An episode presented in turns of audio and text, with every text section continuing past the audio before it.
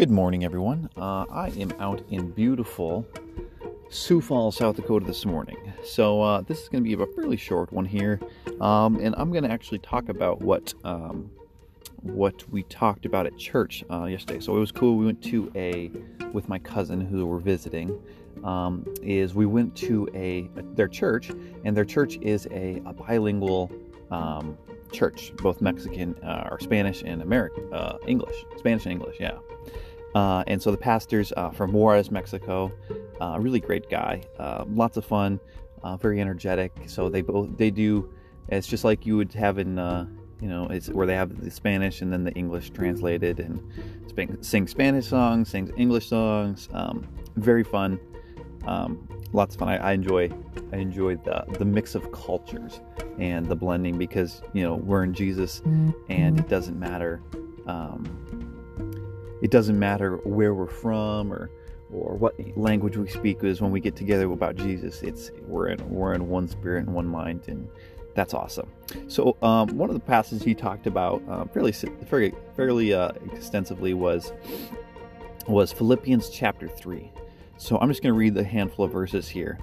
Is uh, starting with verse two. Beware of dogs. Or maybe start with one. Verse one. Finally, my brethren, rejoice in the Lord. To write the same thing to you, and indeed not more grievous, but for you it is safe. Beware of dogs. Beware of our, our evil workers Beware of concisions. For we are the circumcision which worship God in spirit and rejoice in Christ Jesus, having no confidence in the flesh.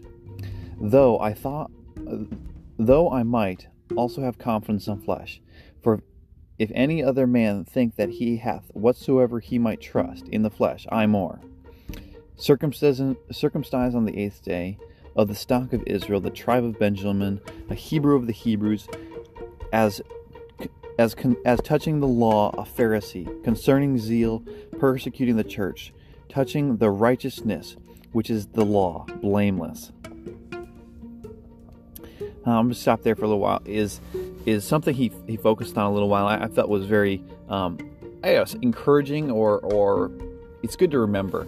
Is so when you know you kind of face um, or when I've faced uh, you know people in the church that are it would be considered wolves, dogs, evil workers.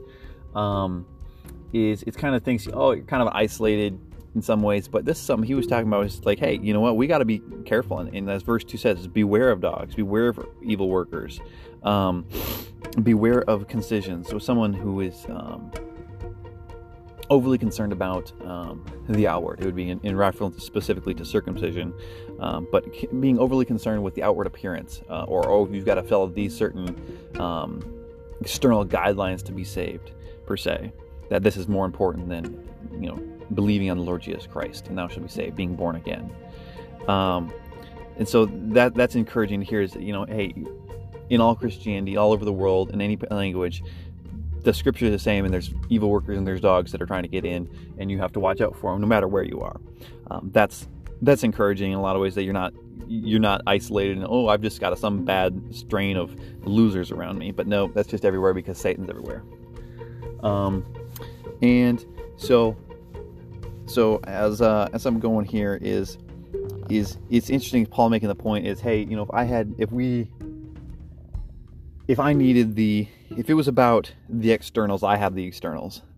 Uh, but verse verse seven is huge. Is is but what things were gained to me that I counted loss for Christ is is you know what all those things all is is earthly accolades are pointless without Jesus Christ.